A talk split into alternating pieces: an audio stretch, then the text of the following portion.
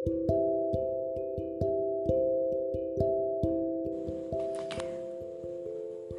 teman-teman. Oke. Sama gue Mida di sini. Hmm, gimana? Kabar lo semoga baik-baik aja ya. Semoga sehat mental dan jasmani. ya ampun, gue capek banget hari ini.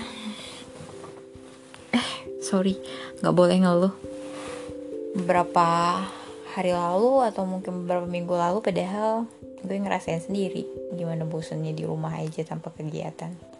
Kenapa sekalinya dikasih sibuk terus harus ngeluh? Coba untuk belajar. Menghargai setiap momen yang ada entah itu sibuk entah itu nanti kalian ngerasa eh, nggak uh, ada kerjaan atau tempat waktunya kalian untuk memanjakan diri. Oh iya, ngomong-ngomong, hmm, katanya sekarang di luar tuh udah rame ya. Udah masa transisi, ah, masa-masa penyesuaian. Tempat makan, ngopi, kafe-kafe katanya udah mulai buka ya. Mau mau, apa kabar ya mau? Sumpah sih gue belum ke mall sih ya terakhir itu cuma beli minyak goreng buat nyokap alasan sih. Terus akhirnya jajan GCO itu sebelum bulan puasa sih. Sebelum Ramadan waktu itu. Setelah dari situ sih belum nyentuh yang namanya mall lagi. Oh iya. Akhir-akhir ini gue lagi berpikir tentang hmm, apa kabar ya teman-teman gue di luar sana. Sebagian sih mereka juga udah pada sibuk kerja. Jadi ingat dunia kerja itu kangen sih suasana rame sibuk hektik kerjaan kayak gitu dikejar-kejar deadline. Dan hari ini sih gue lagi dikejar-kejar deadline juga sih ya disyukuri aja lah. Mudah-mudahan nanti bonusnya piknik travel. Ngarep banget gue karena akhir tahun kemarin juga gue dapet hmm, dapat reward sih dari kerjaan keluar kota kayak gitu. Senang happy. Atas kerja keras gitu kan kita selama ini mendapat penghargaan tuh sesuai happy sih. Oh ya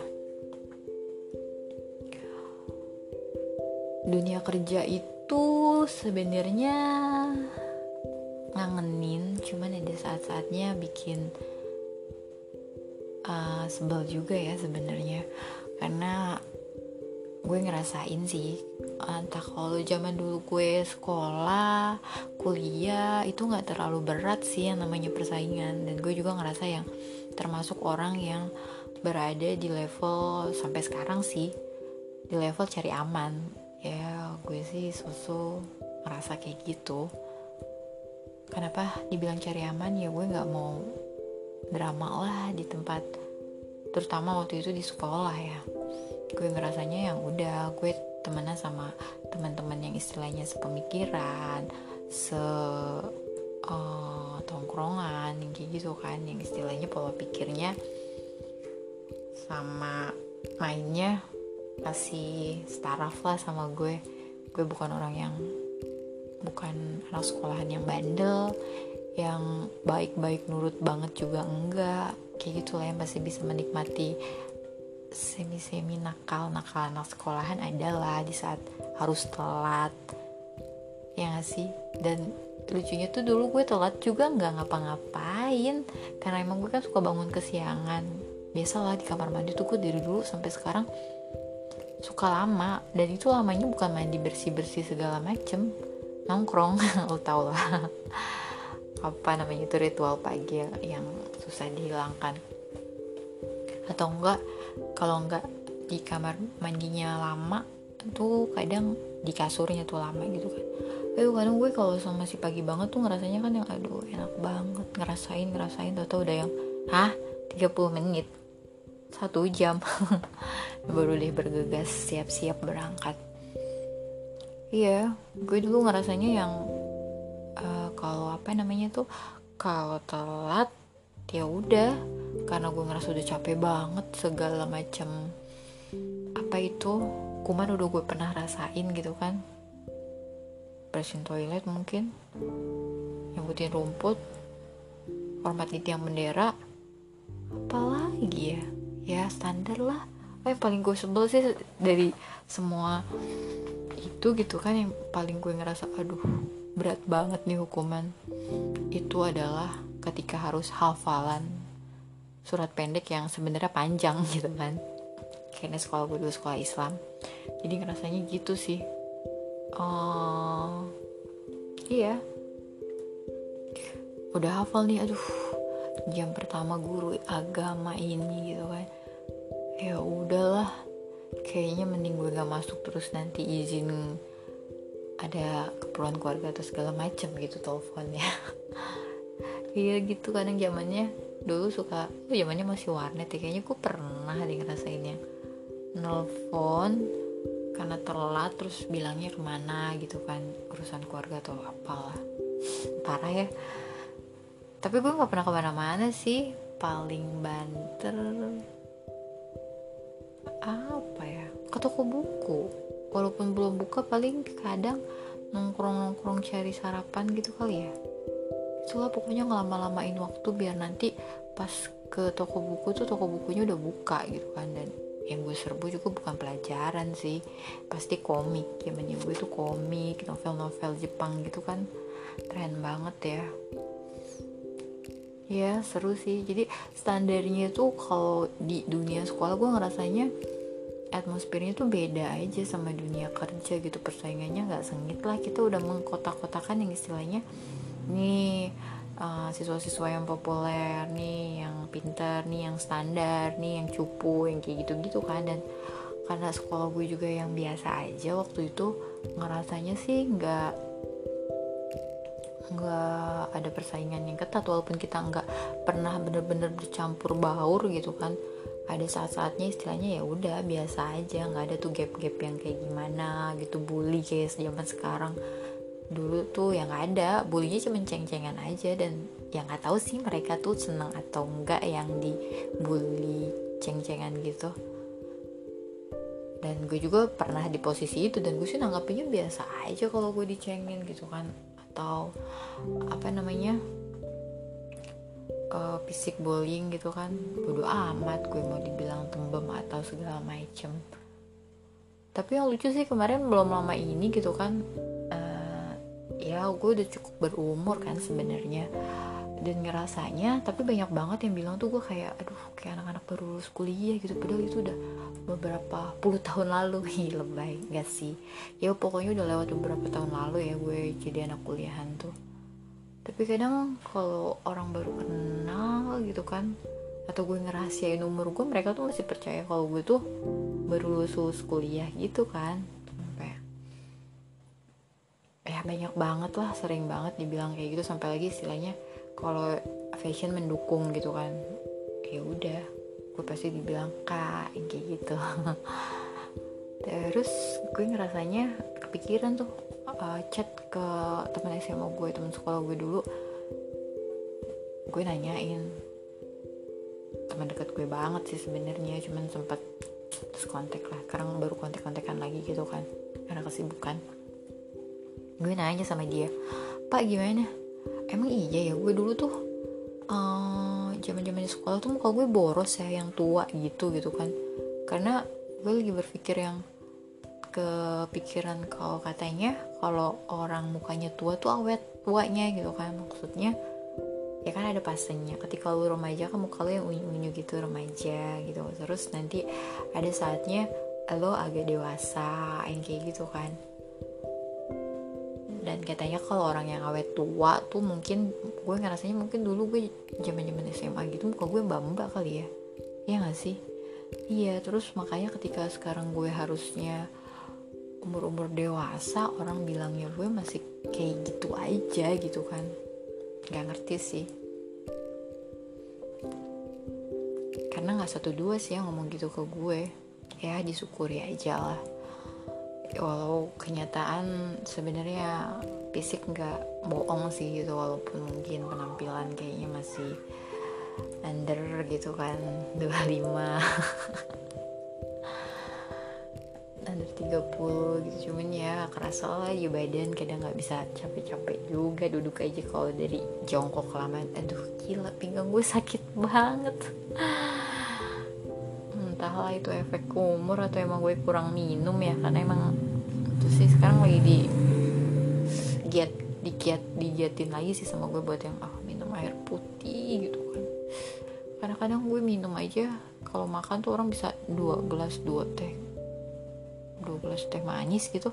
Kalau gue ya enggak gitu. Kayaknya tuh kalau pakai gelas-gelas gede tuh gue kembung banget gitu kan. Rasanya udah malam mual kalau kebanyakan minum kayak gitu sih ngomongin masa sekolah ngomongin masa kuliah uh, terus dunia kerja sama dunia kuliah dan dunia sekolah tuh beda banget gitu kan. Gue ngerasa kalau pas di dunia kerja ih gila ya. Dan dan itu gue ngerasanya bener-bener di tempat kerja gue yang sekarang. Kalau tempat kerja gue dulu kan kayaknya ruang lingkupnya tuh besar ya. Jadi kita main tuh cuma sedivisi ini gitu kan terus istilahnya semeja ini udah gitu aja. Dan mungkin karena dulu gue masih muda gue nggak terlalu memikirkan gitu kan. Karena gue ngerasanya ya udah gue kerja nyari duit gitu kan. Uh, tapi kalau di tempat kerja gue yang sekarang gue ngerasanya tuh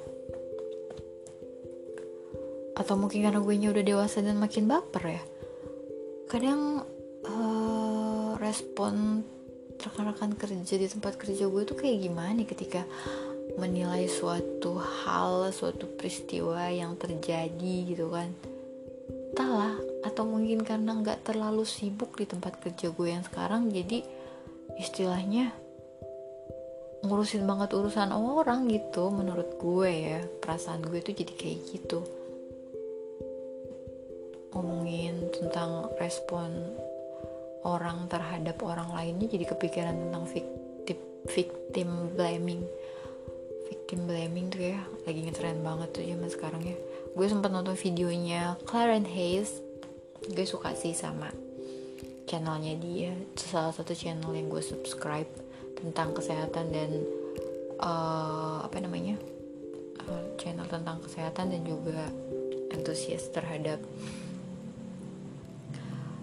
uh, wanita kayak gitu. Kemarin dia nge-launching video tentang victim blaming gitu kan. Gue ngerasanya ih terenyuh banget. Selama ini kepikiran sih sama gue. Dan gue suka juga suka baca artikel-artikel. Cuman ketika divisualisasikan dalam bentuk short movie yang beberapa menit itu kena banget sih momennya gitu kan. Uh, terutama victim blaming tuh sebenarnya kan uh, respon atau penilaian masyarakat atau orang lain terhadap korban kejahatan.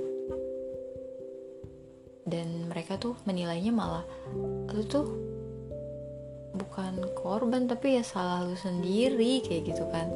Istilahnya menyalahkan korban gitu coba deh gitu kan. Gue gue pikir nggak habis pikir sih. Which is mereka tuh yang namanya korban ya. Nggak siapa sih yang mau kena kasus atau istilahnya kena entah itu pelecehan, pencurian. Kadang kok orang netizen Indonesia tuh gue nggak bisa pikirnya kayak gitu sih. Mereka tuh terlalu saking mengurusi urusan orang tapi bukan empati atau simpati yang mereka berikan gitu kan ketika seseorang kena masalah atau kasus yang secara istilahnya secara nggak umum gitu. Kalau misalkan itu masih bisa cari celah untuk menyalahkan si korban ya pasti ya lo sih nggak kunci pintu makanya kemalingan. Misalkan kayak gitu ya. Ya oke okay lah misalkan mereka ceroboh atau segala macam ya nggak usah diomongin kayak gitu sih kalau menurut gue ya keluarkanlah rasa empati dan simpati lu gitu terhadap eh, dia lagi kena musibah loh. Sempet-sempetnya lu berpikir dan melontarkan kata-kata itu gitu kan. Gue sendiri pernah ngerasain sih. Yang lebih relate dan ngerasa sakit banget sih ketika gue nonton video itu itu kan tentang pelecehan sexual harassment ya. Sexual harassment itu kan gak selalu tentang lu dilecehkan secara fisik gitu kan ketika itu kenanya ke psikis lo gitu kan itu juga bisa dibilang pelecehan gitu kan sexual harassment itu ya walaupun mungkin ada ya orang itu kan berbeda ya dari tingkat kedewasaan pemikiran keputusan segala macam emang fungsinya undang-undang di Indonesia ini atau di negara kita ini untuk apa sih gitu kan? Kalau bukan untuk menghukum mereka gitu kan? Yang notabene memang bersalah. Jadi sedikit gue review tentang video itu ya. Hmm, video reaction nih ceritanya. Ada seorang perempuan ini di videonya Karen Hayes ya. Seorang perempuan kayaknya lagi naik taksi online kayak gitu. Di taksi dia nangis sambil chatting dan chattingannya itu dia dimunculkan kalau dia itu sedang chatting sama pacarnya. Biasalah kayaknya konflik gitu kan. Uh, dan dia juga kayaknya udah ngerasa di toxic relationship gitu kan. Sampai akhirnya si perempuan ini si cewek ini tuh memutuskan untuk yang ya udah gue nggak kuat ya gitulah secara garis besarnya minta putus sama si cowoknya. Awalnya cowoknya ngomel-ngomel gitu di chat sampai akhirnya bilangnya oh ya pokoknya dari chatnya itu udah kelihatan lah memang uh, cowoknya ini agak abuse gitu kan. Di ma, secara verbal gitu memang kalau di chat kan. Sampai akhirnya yang bilang yang oh oke okay, kita lihat aja nanti gitu kan. Kalau lo masih mau kalau lo beneran mau putus gitu kan. Nggak lama dari situ ternyata ting ting ting ting aja notif uh, messenger dari teman-temannya yang ternyata ya kayak gitu. Uh, ditampilkan foto-foto sensual si cewek gitu kan. Yang kayaknya diambil entah itu sengaja ataupun tidak disengaja gitu kan. Sebenarnya kan di awal pasti ada concern antara pasangan ya ketika mereka mau membagikan sesuatu yang private gitu kan.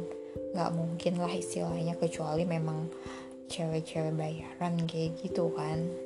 Ya itu sih hak mereka. Tapi ketika dalam relationship yang benar-benar pasti ada concern lah walaupun ataupun itu diambil secara izin atau tanpa izin kayak gitu kan. Sampai akhirnya ih gue ngerasa dalam banget sih video itu gitu. Gue ngerasain kalau so gue jadi perempuan di posisi itu gitu kan. Ah harus mempertahankan hubungan yang toksik kan nggak banget gitu kan. Tapi coba di hal pikir. Kalau di society kita netizen kita masyarakat kita di negara kita itu pasti langsung yang ah, udahlah. Hmm, bahan banget nih buat dibakar gitu kan. Pasti nyalahin si cewek gitu kan yang Ih, gila ya nggak bisa jaga diri atau murahan banget. Itu segala macam gue yakin banget itu.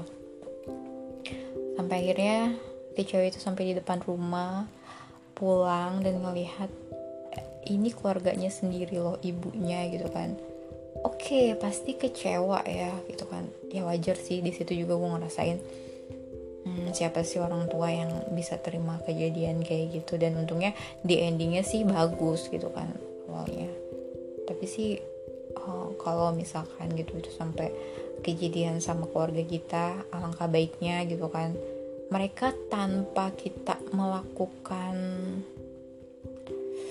respon kejam ke mereka dengan istilahnya mengintimidasi mereka mereka pun pasti merasa bersalah kok gitu kan.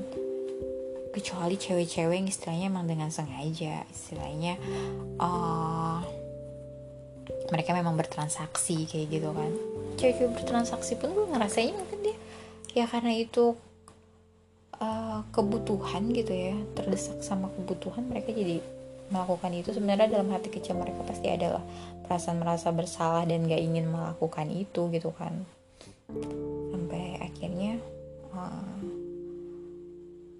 uh, ibu dari si cewek itu diamin dia gitu kan dengan waktu itu di di close kalau ibunya itu habis megang handphone yang notabene pasti berarti dia habis dapat terima uh, broadcast itu juga mungkin gitu ya. Di situ udah si cewek udah ngerasa uh, makin hancur dan bersalah gitu kan langsung masuk kamar segala macem. Di satu sisi kebesokan harinya si cewek ini ngerasa yang aduh pengen bangkit gitu mungkin yang ngerasa yang udahlah gitu kan dia mau berangkat kuliah atau kuliah kayaknya waktu itu ya. Terus dia ngeliat nyok nyokapnya masih cuek gitu dan kayak mengintimidasi dengan terdiam gitu kan sampai akhirnya pas mau berangkat uh, dia ngeliat lagi-lagi notif dari teman-temannya dia yang ngejudge dia yang intimidasi dia. Akhirnya nggak kuat dia balik lagi ke kamar dan udah di situ dia ngurung diri dan gue ngerasain banget di situ gimana rasanya perempuan di posisi itu gitu kan. Dia korban gitu. Tapi hmm, dijudge dengan orang-orang terdekatnya seperti itu gitu kan yang sebenarnya harusnya dia dapat support segala macam ya kadang budaya patriarki kayak gitu sih. Mungkin kalau itu terjadi sama cowok gak kan orang-orang tuh gak akan mikir yang terlalu mendalam gitu. Cuman kalau itu kejadiannya sama perempuan pasti langsung uh, dah sampai akhirnya ending yang paling gue rasa hmm, dalam sih gitu kan dari beberapa hari dia disuruh makan sama ibunya. Ibunya kayaknya udah mulai membuka diri dan naluri seorang ibu ya. Nggak mungkin lah tapi dia masih nggak mau makan kayak gitu segala macem kan. Sampai akhirnya ngerasa kayak pengen bunuh diri gitu pastilah ya namanya perempuan. Di satu momen di hari keberapa gitu setelah dia mengurung diri nggak mau makan segala macam ibunya memberanikan untuk masuk dan ngobrol dia bilang gitu. Kecantikan dan sampai kata-kata yang keluar waktu itu kalau nggak salah kayak gini kecantikan kebaikan itu datangnya dari dalam hmm, hati kayak gitu kan. Ya hal-hal kayak gitu sih yang harusnya memang itu terjadi di awal. Tapi maksudnya walaupun itu ya itu ibunya sudah berbesar hati sih menurutku. Itu udah karena ending yang paling keren lah karena nggak nunggu bertahun-tahun berbulan-bulan gitu kan untuk me meyakinkan anaknya untuk bangkit lagi sampai akhirnya ya udah anaknya si perempuan ini uh, si cewek ini udah mulai coba membuka diri lagi mau makan bareng. Dan di situ temannya uh, datang. Temannya ini si Clara Hayes itu. Jadi diikut nimbrung juga tuh di video short movie-nya dia. Memberi ngasih support ke temennya ini. Gitu sih. Udah deh ending. Keren sih menurut gue kena banget gitu. Kayak kalau di posisi kayak gitu ah yang mesti pertama lu pikirin tuh posisi korban lah ya. Gimana mentalnya dia terpukulnya dia. Lo nggak usah ngomong yang macem-macem judging gitu kan ngejudge ataupun in, apalagi intimidasi gitu. Mereka tuh gue yakin udah berat hidup mereka kayak gitu. Dan di sisi lain kalau gue boleh jujur gue juga pernah ngerasain di posisi kayak gitu sih cuman case-nya beda gitu kan. Hmm, agak malu sih gue juga ngakuinnya karena tapi ini udah hampir mau satu tahun eh udah bertahun lalu lah gitu ya. Kalau mungkin pernah dengar sempat dengar atau sempat rame itu ya di uh, pertengahan tahun lalu atau di awal-awal tahun lalu gitu kalau yang namanya pinjaman online itu menjerat banyak orang. Mungkin nanti di podcast gue selanjutnya gue bakal ngebahas sedikit eh ngebahas satu episode poll tentang pinjol itu walaupun udah nggak happening lagi tapi gue pengen berbagi pengalaman gue gitu kan. Intinya gue juga di situ adalah korban gitu karena saking percayanya sama seorang yang istilahnya gue berbisnis sama dia gitu kan. Gue investasi saking percayanya gue sama orang itu gitu kan sampai akhirnya gue ngasih gitu kan segala identitas diri gue ke dia gitu kan. Yang akhirnya ya udah sekarang uh, waktu itu gue sampai lumayan parah sih terjerumus. Yang sampai teman-teman gue teman kerja gue atasan gue sekalipun itu tuh bener-bener ngejudge gue. Tapi untungnya kalau keluarga sih banyak yang support ya karena mereka tahu lah. Gue bukan orang yang suka foya-foya atau segala macam. Dan di tempat kerja pun kalau yang karena waktu itu gue juga belum lama kan di tempat kerja jadi mereka nggak tahu jadinya gue ngerasa yang udah lama belum aja. Lo nggak tahu gue gimana hidup gue gimana gue ngelola keuangan gue gitu kan gimana gue uh, bisa walaupun gue termasuk orang yang ya gue yang bisa menikmati hidup tapi dengan apa yang ada sama gue masih bukan orang yang besar pasak daripada tiang lah kayak gitu kan. Jadi gue ngerasanya yang uh, sempat parah sih itu kalau lo tahu gitu kan. Itu juga uh, nge ya gue juga ngerasanya itu cukup cukup bikin mental down banget sih. Ya di situ di sisi lain itu gue belajar buat nggak yang victim blaming lah ya. Gue di situ korban ketika lo nggak tahu asal muasal masalahnya ya nggak usah ngejudge lah gitu kan. Itu di situ istilahnya cuma apa ya? Ya bukan bukan penyelewengan atau kejahatan pidana gitu ataupun kejahatan sosial gitu kan. Kayak gitu sih gue ngerasanya berat lah hidup gue oke udah. Nanti gue bahas itu di episode yang lain. Gue sekarang kita balik lagi ke topik kan udah mulai atau topik nih gue gitu kan. Jadi ngerasanya gue belajar di situ untuk nggak victim blaming sama korban. Coba meresapi coba berempati sama mereka yang benar-benar uh, mereka tuh korban gitu. Tapi kadang memang mulut netizen Indonesia tuh parah sih gitu kan. Kayak jangankan masalah-masalah yang kayak gitu masalah yang kayak sebenarnya nggak ada masalah pun dimasalahin kan kayak ini nih ibu-ibu kumpul gitu ketika ada anaknya anak dari teman gue gitu kan teman gue banyak yang punya teman gue gitu kekurusan uh diomonginnya macam-macam gitu kan. Weh paru-paru basah tuh tunggu yang gini gini gini lah kurang gizi lah inilah gitu kan hey hari gini gitu kan.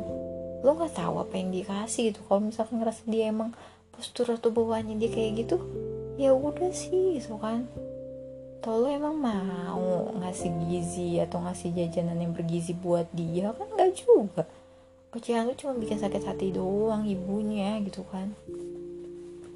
Ataupun ketika ngeliat anak kegemukan sama juga lu pasti komenin gitu kan itulah jahatnya mulut-mulut orang zaman sekarang.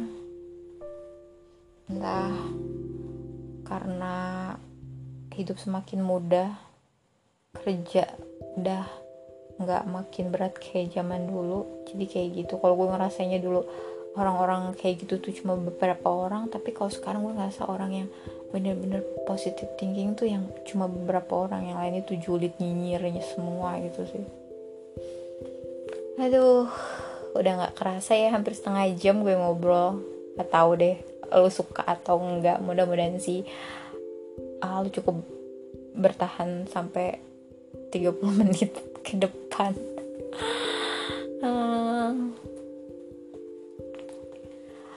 Oke, okay. buat kita semua pokoknya stop judging, stop uh, untuk menghakimi orang, menilai orang, ambil sisi positifnya dulu gitu sih ya. Meskipun itu seorang maling gitu kan alangkah baiknya lu berempati lah sama dia gitu. Gak ada orang jahat kok terlahir di dunia ini. Kayaknya keadaan yang membuat mereka jadi jahat. Um, oke okay. gue cukupkan podcast gue hari ini tunggu next episode selanjutnya. Selamat malam see you bye bye